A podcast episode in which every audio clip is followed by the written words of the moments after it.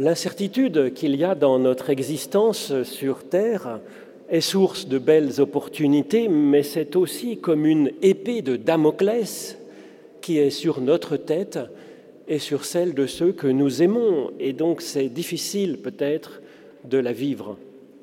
La science révèle que l'incertitude est au cœur même de, la matière et de, des phénomènes complexes. L'incertitude est aussi dans notre théologie, tellement Dieu dépasse tout ce que l'on peut en dire et en imaginer, comme le disait Grégoire de Nazianze dans cette prière que je viens de vous lire. Cependant, la Bible s'ouvre sur l'Esprit de Dieu, mouvant sur la surface donc du chaos, et je vous propose d'aller chercher quelles pistes cela nous donne pour vivre l'incertitude. Voilà donc les premières euh, lignes de la Bible dans le livre de la Genèse. Commencement de la création par Dieu du ciel et de la terre. La terre était informe et néant, et une ténèbre à la surface de l'abîme, et le souffle de Dieu planant à la surface des eaux. Et Dieu dit que la lumière soit, et la lumière fut. Dieu vit que la lumière était bonne, Dieu sépara la lumière de la ténèbre, Dieu appela la lumière jour, et la ténèbre il l'appela nuit. Il y eut un soir, il y eut un matin, jour 1. Et puis ensuite, la création continue jusqu'à la bénédiction de l'humain.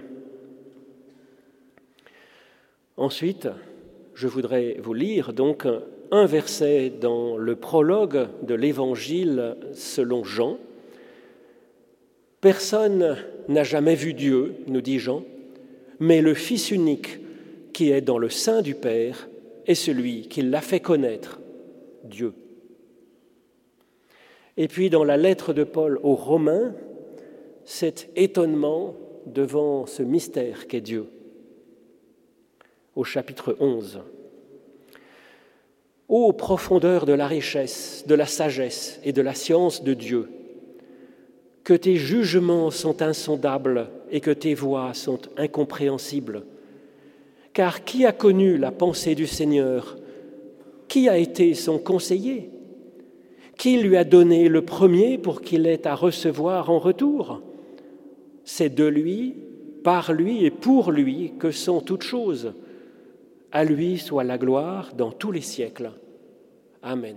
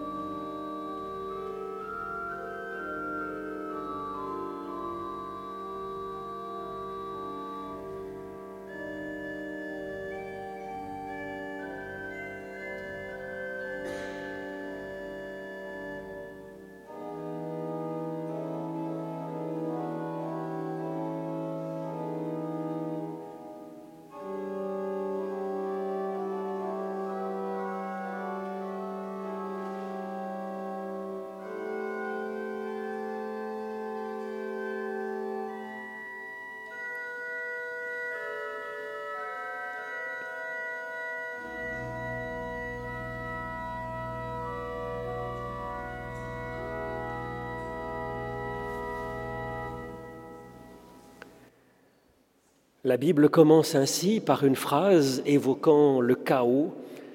Le chaos est le souffle de Dieu qui se meut à la surface de ce chaos, de cet abîme de non-sens et de vacuité. Alors de quoi parle l'auteur de ce texte quand il parle de Dieu ainsi? Peut-être d'une présence pleine de souffle, de mouvement et de sens, qui vient effleurer l'océan d'incertitude qui menace de nous submerger. Mais ce texte pourrait aussi parler de philosophie, évoquant qu'il y a deux incréés finalement dans l'univers, la matière en chaos, et puis un souffle appelant à l'émergence de formes organisées. Mais peut-être que ce texte parlerait plutôt de religion, nous appelons à rendre un culte à ce qui pourrait relier les humains entre eux afin de rendre la vie vivable. Peut-être enfin que ce texte parle de l'histoire du monde avec un créateur qui entreprendrait de façonner l'univers que nous connaissons, comme un artisan façonne un vase. Alors ces quatre pistes ont été explorées avec à chaque fois des choses intéressantes et inspirantes, et puis des réserves que nous sommes en droit d'avoir sur, une unique lecture de ce texte. En tout cas, il est bon de chercher à mettre en corrélation ces différents champs de notre existence, la spiritualité, la mystique, la philosophie, l'éthique, la religion, et puis notre regard, notre recherche de compréhension du monde dans lequel nous sommes parce que notre humanité est riche de toutes ces dimensions que nous sommes appelés à unifier. Parce que dans toutes ces dimensions, nous avons affaire effectivement au chaos, à l'incertitude, au risque du non-sens, au vide. Et que pour faire face à cela, nous avons besoin d'un souffle dans ce vertige qui nous prend, un souffle qui puisse nous tourner vers la vie. Alors c'est ce que nous propose de faire la Bible. C'est ce dont témoignent celles et ceux qui se sont sentis rejoints par ce souffle de vie dont parle ce texte puissant de la Genèse. Alors parmi ces quatre points que je viens de vous citer, le plus discutable, c'est le quatrième, celui qui évoquerait l'histoire de la création du monde par Dieu, parce qu'évidemment, les Hébreux qui ont écrit ce siècle euh, dans les environs du 5e siècle, ce texte dans les environs du 5e siècle avant Jésus-Christ, n'avaient aucune connaissance, un tant soit peu scientifique bien sûr, sur la création de notre univers. Seulement, seulement eux aussi travaillaient dans une recherche de cohérence, de mise en cohérence, partant de ce dont ils disposaient de leur expérience spirituelle, de leur réflexion théologique, philosophique, dans une recherche de sens, et puis aussi de textes anciens, de textes anciens dont ils disposaient. Parmi ces textes anciens, il y avait des mythes babyloniens de la création du monde qui mettaient en scène un Dieu bon et créateur, et puis un Dieu mauvais et destructeur qui se combattait avec des anges dans chacun des camps, et puis des humains qui choisissaient leur camp pour servir ces dieux. Les Hébreux vont se saisir de cette histoire et retravailler ces textes. Ils gardent, nous l'avons entendu, un Dieu unique, celui qui est créateur et celui qui est bon, qui est source de bien, source d'organisation, et puis il remplace le dieu babylonien, source de, mal, de décréation, de source de chaos, il le remplace par le chaos lui-même, par euh, de la matière en vrac, sans volonté ni sens. Alors c'est bien intéressant car, à mon avis, cela, cela rend effectivement bien compte de notre propre expérience spirituelle et de notre expérience de vie quotidienne inquiète face à l'incertitude de notre condition humaine. Ce texte de la Genèse n'a donc à la base rien de scientifique dans l'histoire de l'univers. Il témoigne d'une expérience spirituelle et il la développe sur le plan théologique, philosophique, éthique et religieux. La science nous permet aujourd'hui d'avoir des informations fondamentales sur la matière et sur l'histoire de l'humanité, de, l'univers, que n'avaient pas les Hébreux, bien sûr. Nous découvrons dans cette science que l'incertitude n'est pas seulement un malaise face aux aléas de notre histoire, l'incertitude est au cœur même de notre univers, de la matière et de la manière dont l'univers fonctionne. La matière nous semble quelque chose de, solide. On apprend par la science que ce serait peut-être de particules qui tournent autour d'un noyau. Puis, dans les années 1920, un physicien génial, Heisenberg, a montré que les particules composant les atomes ne sont pas comme des minuscules planètes tournant autour d'un noyau, ce ne sont pas des corps comme nous l'imaginons, mais que leur façon d'exister est totalement différente de ceux dont nous avons l'expérience dans notre niveau de réalité, au point que la position ou le déplacement de ces particules reste toujours en partie indéterminé. C'est comme ça. Alors cette surprenante découverte de l'incertitude, de l'indétermination au cœur même de la matière a troublé Einstein qui aurait dit Impossible, Dieu ne joue pas au dé, il n'y a pas d'incertitude au cœur de la matière. Ce à quoi Bohr, un autre physicien soutenant Heisenberg, répondit Qui êtes-vous, Einstein, pour dire à Dieu ce qu'il doit faire? Et finalement, l'hypothèse d'Eisenberg va être démontrée, fondant la mécanique quantique et lui permettant de remporter un prix Nobel à un âge tout à fait jeune. La mécanique quantique va passionner les philosophes et les théologiens. Heisenberg en est bien conscient de ses implications philosophiques et théologiques. Il aurait déclaré peu de temps avant de mourir à sa femme j'ai été content de pouvoir jeter un coup d'œil par-dessus l'épaule de Dieu au travail. L'incertitude est ainsi au cœur même de la matière. Elle est également dans les processus un tant soit peu complexes. Il paraît que le mouvement d'une aile de papillon en Amazonie peut influencer une tempête ici, sur le lac de Genève. Ce qui fait que là aussi, dans le fonctionnement de l'univers, il y a une dose d'incertitude qui ne peut pas être dépassée, qui ne pourra jamais être dépassée, même avec les modèles les plus développés. La science nous apprend également que tout système physique va spontanément vers un désordre croissant. C'est un fait d'expérience facile à faire. Si vous prenez un verre en cristal et que vous le jetez sur le carrelage de la cuisine, il y a de grandes chances que le verre en cristal éclate en morceaux. Vous reprenez soigneusement tous les morceaux, vous les rejetez par terre. Il y a peu de chances que les morceaux se recollent en forme de quoi que ce soit de construit. Vous pourriez même jeter ces morceaux par terre un million de fois sur le carrelage. Eh bien, statistiquement, ils ne se recolleront pas en forme de quelque chose de construit. C'est ce que l'on appelle le deuxième principe de la thermodynamique.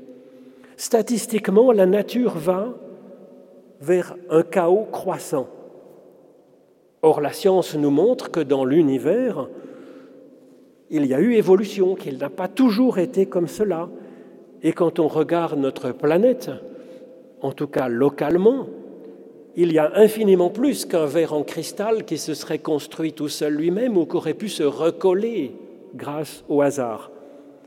Effectivement, quand on voit notre univers, quand on nous voit, des particules qui étaient en vrac à l'origine se sont organisées ou ont été organisées en forme d'êtres vivants, capables de penser, capables de créer, capables même d'aimer. Cela donne à penser que l'hypothèse la plus rationnelle et qu'il existe une source d'évolution extérieure à l'univers et non pas le seul hasard qui a procédé à, cette formidable évolution. alors ce n'est pas une preuve de l'existence de Dieu, mais cela assure néanmoins, à mon avis, que cette existence est non seulement plausible, rationnellement, mais que c'est même plus raisonnable de penser qu'il existe quelque chose qui a été source de cette évolution positive plutôt que de penser son inexistence. Mais de quel Dieu parle-t-on alors quand il y aurait cette source d'organisation du chaos? Comment cette source probable d'évolution positive pourrait interagir avec la matière? Certains pensent à un créateur tout-puissant qui ne laisse aucune place au hasard dans notre monde, tout étant guidé par son absolue providence, sauf peut-être quelques accidents dus à la liberté qu'il laisserait à l'être humain. Et encore, selon ces théologiens de la toute-puissance de Dieu et de la providence absolue, même cela est peut-être seulement une illusion. Alors une telle conception de la providence se trouve principalement dans l'histoire de la théologie chrétienne à partir des pères de l'Église plusieurs siècles après la rédaction du Nouveau Testament, et en particulier avec notre cher Saint Augustin. C'est à mon avis plutôt un héritage des philosophes grecs, avec Chrysippe ou avec Socrate qui, chacun à sa façon, pense qu'il y a un destin tout tracé dans l'histoire de l'humanité et du monde. Telle n'est pas, à mon avis, la conception biblique de l'action de Dieu. Et en effet, ni le mot providence, ni le mot destin ne se trouvent dans le texte de la Bible, de la Genèse jusqu'à l'Apocalypse. Au contraire, la Bible nous présente souvent un récit où Dieu est surpris par le cours des événements et doit donc échafauder en vitesse un plan B. Et si la Bible s'ouvre sur l'existence du chaos, c'est à mon avis pas simplement pour en parler au passé, mais c'est pour prendre en compte notre propre expérience du chaos, de l'incertitude dans notre histoire, dans notre présent, et puis les difficultés que cela nous pose aujourd'hui encore et l'aide que Dieu nous apporte dans ces aventures. Je pense qu'il est essentiel de penser, comme dans ce texte et bien d'autres de la Bible, à la fois un créateur puissant et aussi l'existence d'un chaos qui échappe encore à Dieu pour l'instant, même si l'on pense qu'à la fin des temps, à la fin de la fin des temps, de l'histoire, toutes choses seront dans sa main, comme le disent les textes de la Bible qui parle de la fin des temps. Mais c'est une autre histoire, ce n'est pas notre histoire d'aujourd'hui. Comment penser ainsi à la fois la puissance infinie d'un Dieu créateur et sa faiblesse de n'avoir pu éliminer tous les aléas de l'existence? Eh bien, avec deux points importants. Premièrement, la création est encore en cours elle est inachevée. Et cela explique une part du chaos qui existe dans ce monde et dans notre vie. Par exemple, certaines catastrophes naturelles ou certaines maladies. Deuxièmement, eh la personne humaine est douée de créativité et donc de liberté. En agissant pour le bien, la personne peut faire augmenter le bien. Ne faisant rien, eh bien, elle laisse le chaos progresser naturellement, comme le dit euh, la deuxième loi de la thermodynamique. Et la personne peut même augmenter le chaos. Elle est alors littéralement diabolique, parce que diabalo en grec, ça veut dire disperser, être source de chaos, de dispersion. Alors la Bible ne parle pas de providence, mais elle parle d'un Dieu qui rend visite c'est le beau verbe hébreu pakad. Un Dieu qui rend visite, qui accompagne, qui prend soin de la personne pour l'aider à surmonter les aléas de l'existence, soit pour l'aider à grandir ou à avancer, à surmonter les obstacles. La Bible ne parle pas non plus d'un destin qui serait tout tracé à l'avance.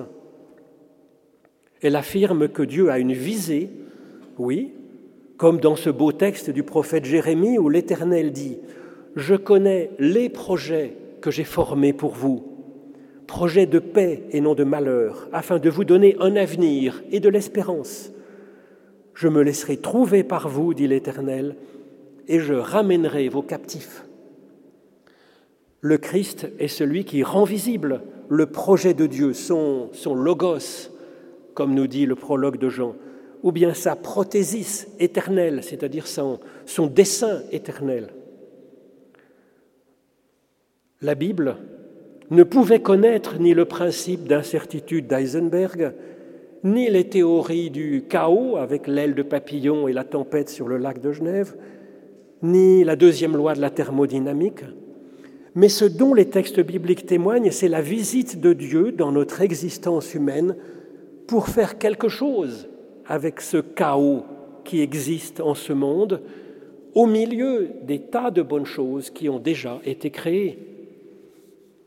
Les premiers versets de la Bible ne parlent donc pas d'une histoire ancienne dont les Hébreux auraient eu connaissance magiquement.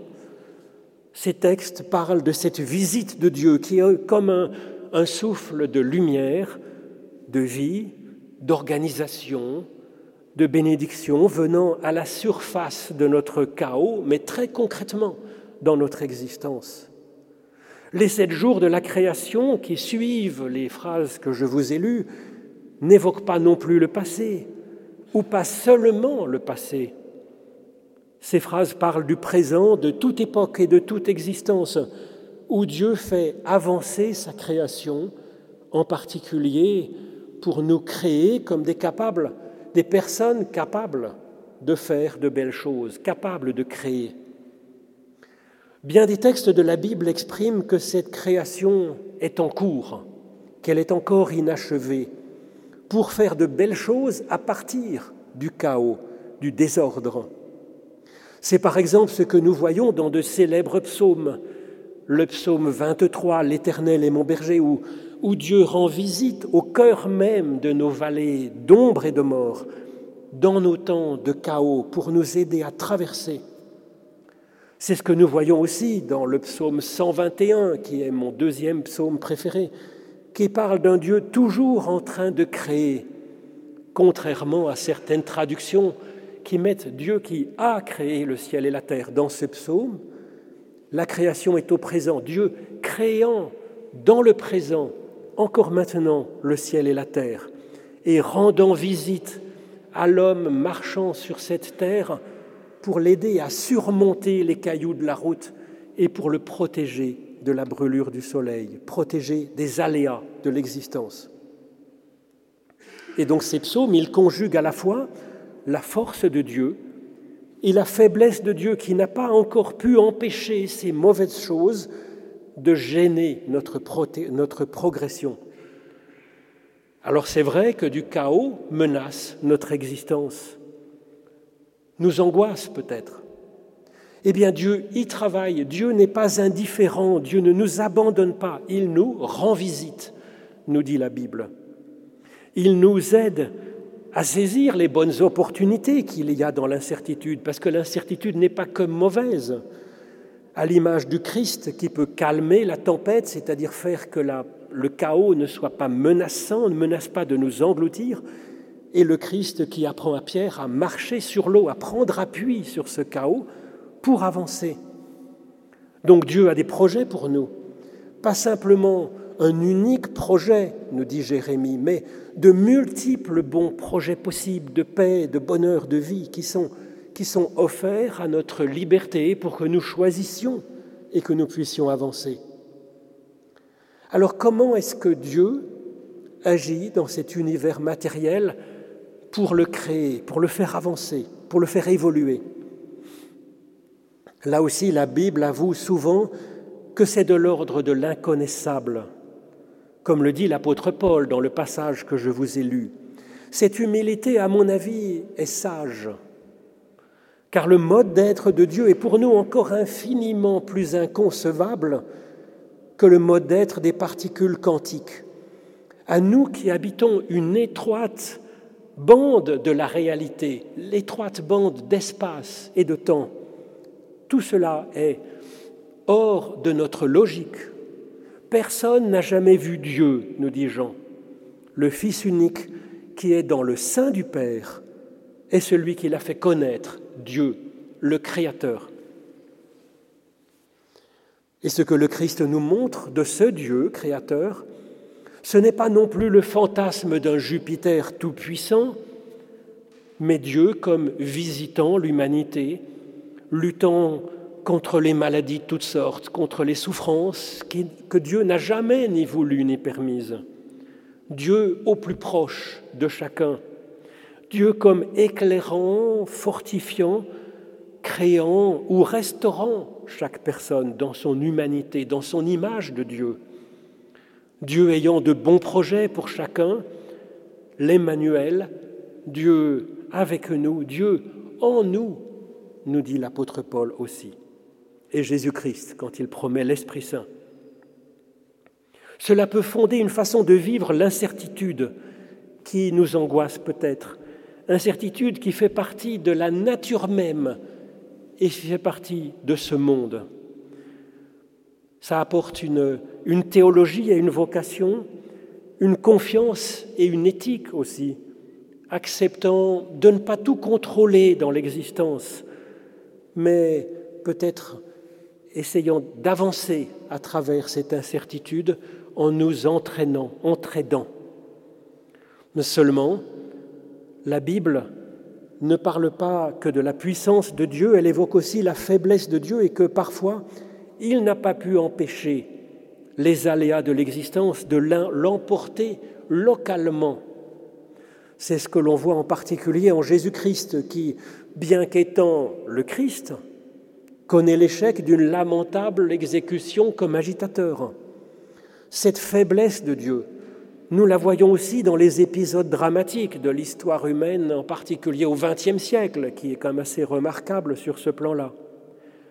C'est ce que nous voyons encore plus vivement, par exemple, quand nous voyons la mort ou les souffrances d'un enfant.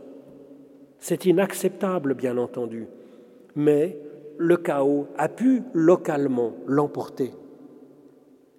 La Bible affirme que le salut de Dieu se poursuit au-delà du visible en ce monde, au-delà de notre simple borne de notre existence humaine et qu'en définitive, pour chacune et pour chacun, Dieu réalisera son projet de nous voir vivre en abondance.